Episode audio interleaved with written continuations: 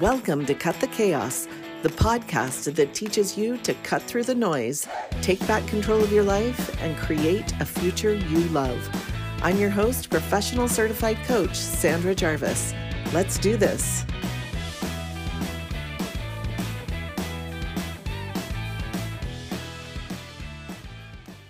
This episode is from a previous podcast entitled The Whole You.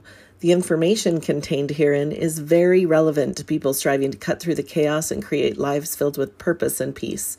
So please enjoy this throwback to the Whole You podcast. Hey, welcome back to the Whole You podcast. Today we are continuing our conversation about fear, but we're going to turn it a little bit to talk more about courage.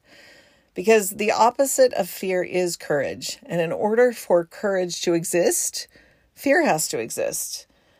And we know that courage is a good thing that helps us become strong emotionally, but we can't have courage if we don't have fear around as well. All right. So fear doesn't have to be seen as something bad. When fear shows up, it doesn't automatically mean that something's wrong. Remember the acronym that we talked about yesterday. More often than not, when fear shows up, it just means that we have some false evidence that's causing something else to appear real. Fear is not something we need to avoid, it's just a feeling, and we have complete control over our feelings through our thoughts. Remember, we talked about that too. So, Mel Robbins teaches that fear is felt in the body in exactly the same way as excitement. And I find that really fascinating. When you're excited, your face flushes, your heart pounds, you get butterflies in your stomach, you might have a lump in your throat, and that sounds really familiar, right? So, what if, since you have complete control over your thoughts, what if you choose to treat fear like excitement? How could that change the trajectory of a situation if you were excited about it instead of being terrified about it? Because remember, fear is just a feeling, and feelings are just vibrations in our body. They can't hurt you no matter how intense they become. So, fear doesn't actually have to be scary. It can be turned into something empowering instead. And that's where courage comes in. When you choose to have courage, you can overcome your fear. Now, the real problem with fear is that once you've had a fearful thought and adrenaline is released, then it's kind of hard to convince your brain that everything's just fine. One thought leads to another, and then another, and another, and before you know it, you're having a full blown panic attack. But when you understand that panic attacks happen because of the fear of fear, that's what anxiety is, is the fear of fear. And once you understand this, then you take your power back. Because most of us tend to fight against fear when it's introduced into the body, but when we fight against it, we actually make it worse and create more fear. It's crazy. But because we ruminate about the fears and we allow ourselves to worry more and fret more about something fearful that might happen, we become our own worst enemies. So I have a client who, um, when she came to me, she was dealing with extreme anxiety. She was, I would say, she was almost paralyzed by her fears. And they didn't seem all that irrational at first glance. She was seven months pregnant. She was working as a nurse, so she was on her feet all day, and she felt awful. And add to that, she had another child that she was having to put into daycare. And by the way, he hated going to daycare. So when she dropped him off, he would cry about being left behind. And my client had gotten to the point that she was calling in sick on a regular basis because she feared that she was doing damage to her son by leaving him at daycare. And she was always afraid that she would get to work and she wouldn't be able to make it all the way through her shift because she was so uncomfortable. So her anxiety was completely out of control we talked about her situation a lot. But in the end, she recognized that her fears were irrational. Her son was doing fine in daycare. In fact, the teachers loved him and told her that as soon as she was gone, he would stop crying. And he was always happy when she picked him up. He was just a typical child who didn't want to be separated from his mom, but there was nothing else that she needed to fear.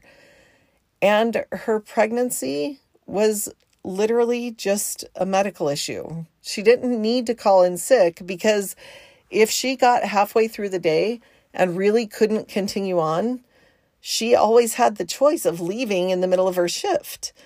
So she had been looking at this situation as an all or nothing right? It was either daycare or no daycare. Be home with her son or not be home with her son. Go to work or don't go to work. Job or no job. But the thing is, is that our situations in life are rarely that extreme. And by recognizing that she had a choice about what she was going to do, even if she changed her mind halfway through the day, her fears were alleviated. She used courage to recognize that she had choices.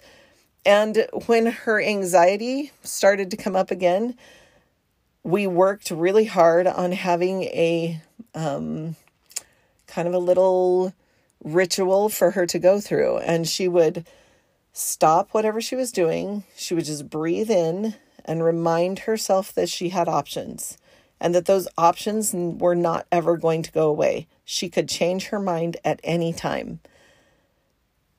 She learned not to give in to her fear, but she didn't fight against it either.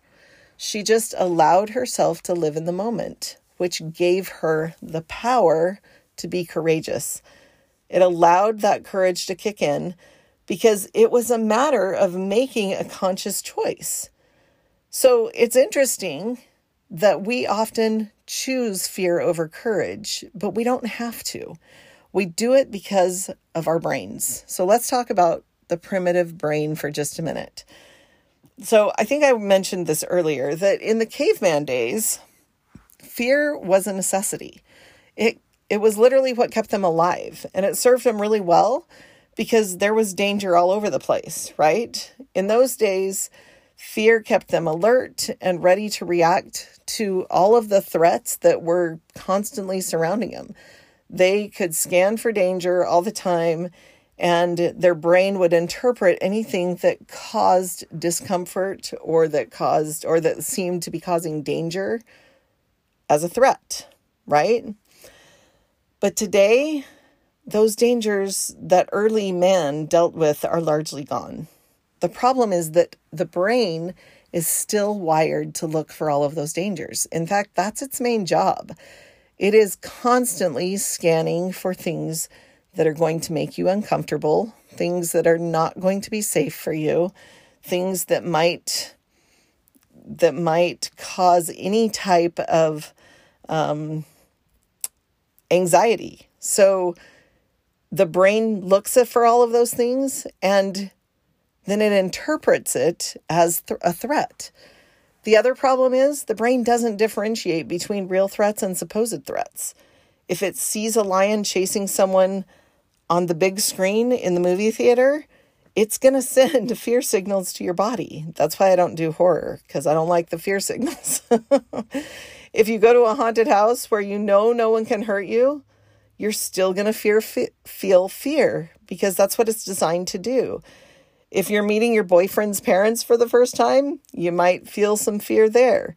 That's because of the what ifs, right? As I said earlier, the brain is constantly scanning for danger. And in that scan, it tries to take in every possible situation that causes you discomfort. So it starts asking questions like What if I get hurt? What if someone makes fun of me? What if I mess up? What if they laugh at me? What if I'm not good enough? What if, what if, what if? Rarely do you take time to answer these questions. Your brain just assumes the worst and sends fear signals to your body. And then you avoid the things that might make you uncomfortable. You stay at home and watch Netflix and eat popcorn and ice cream out of the carton instead, right? Why? Because then nothing can hurt you. But here's what I say if you're going to make up stories about your future anyway, why not make up good ones? I mean, The truth is that in all of these what if situations, none of those things that you're telling yourself are true yet. You're just making up stuff about what might happen in the future. So why not decide to make up stories that are empowering? You get to choose what you make of every situation. So while fear might be necessary in some cases, occasionally, more often than not, it's just holding you back and keeping you from doing the things that could make your life better. So during the past few years, I have been called on to face nearly all of my biggest fears. They've come into my life one by one. Seems like every one is a little bit more difficult than the last one. And I'll be honest, at one point I felt completely overwhelmed by all of these things that were manifesting in my life. And I wondered how I could possibly handle anymore.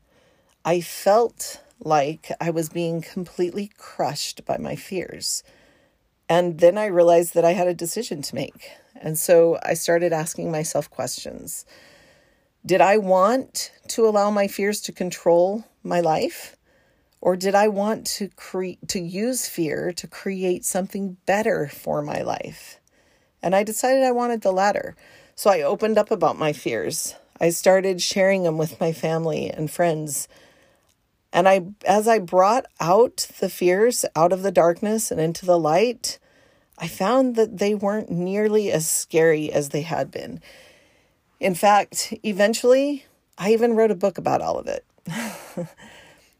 My family still wonders why I did that, why I shared so much personal information about the things that I was dealing with. But the biggest answer to that question is that I did it to eradicate my own fear. By being authentic and vulnerable, I was able to chase away my fears and become my own advocate. And I also got to help a lot of other people by telling my story because it opened up a way for people to start having conversations about some scary topics. So you don't have to write a book. It was something I needed to do, but that's not for everyone. But you can choose someone close to you to start sharing your fears with. You can get them out of the dark, bring them into the light, because that is a powerful way to start eradicating your fears. And it's one of the things that I do with my clients. I help them identify and overcome the fears that are holding them back, and then start bringing out courage to replace the fear. Plato once said, we can easily forgive a child who's afraid of the dark, but the real tragedy of life is when men are afraid of the light. I've thought about this quote a lot. How often do our fears keep us from entering into the light? How often are we more afraid of what will happen if we're successful? So we allow our fears to keep us in the safe zone. Is it possible that not all of your fears are about being rejected? that perhaps some of them stem from what will happen if you're accepted. Whatever the case, when we press forward in spite of, in spite of our fears, we invite courage into our lives. Ruth Soukup, who is a popular blogger, likes to say, do it scared. I love that sentiment because there is power in doing things, in moving forward, even when we're afraid. And that, I think, is what courage really is. You can totally handle your fear, especially your irrational fear. So expose it for what it is and feel the fear, but then do it anyway. Imagine what you could accomplish if you didn't allow your fears to hold you back. Imagine who you might be today if you had taken control of your fears in the past instead of allowing them to control you. And imagine a future where you feel the fear and you do it anyway. You are strong and capable and worthy and enough. And you can overcome any fear that life throws in your path. You just have to decide that you want to. So today's affirmation is this The next time I'm feeling fear, I'll reach deep down inside to find the courage to move forward because I know that by getting into the light and facing my fears head on, I can create a life I don't need or want to escape. All right, that's all the talk on fear and courage for a little while, but I hope it's been helpful. So take this, go out into your life, and find a place where you can have courage and where you can move forward without fear. Have a fabulous day, and we'll talk to you again next time. Bye bye. Thanks for being here today. If you're enjoying the podcast, please follow, rate, and review to help me get the word out. And if you really enjoyed this episode, grab a screenshot and share it on social media. Thanks again for spending a few minutes in my world.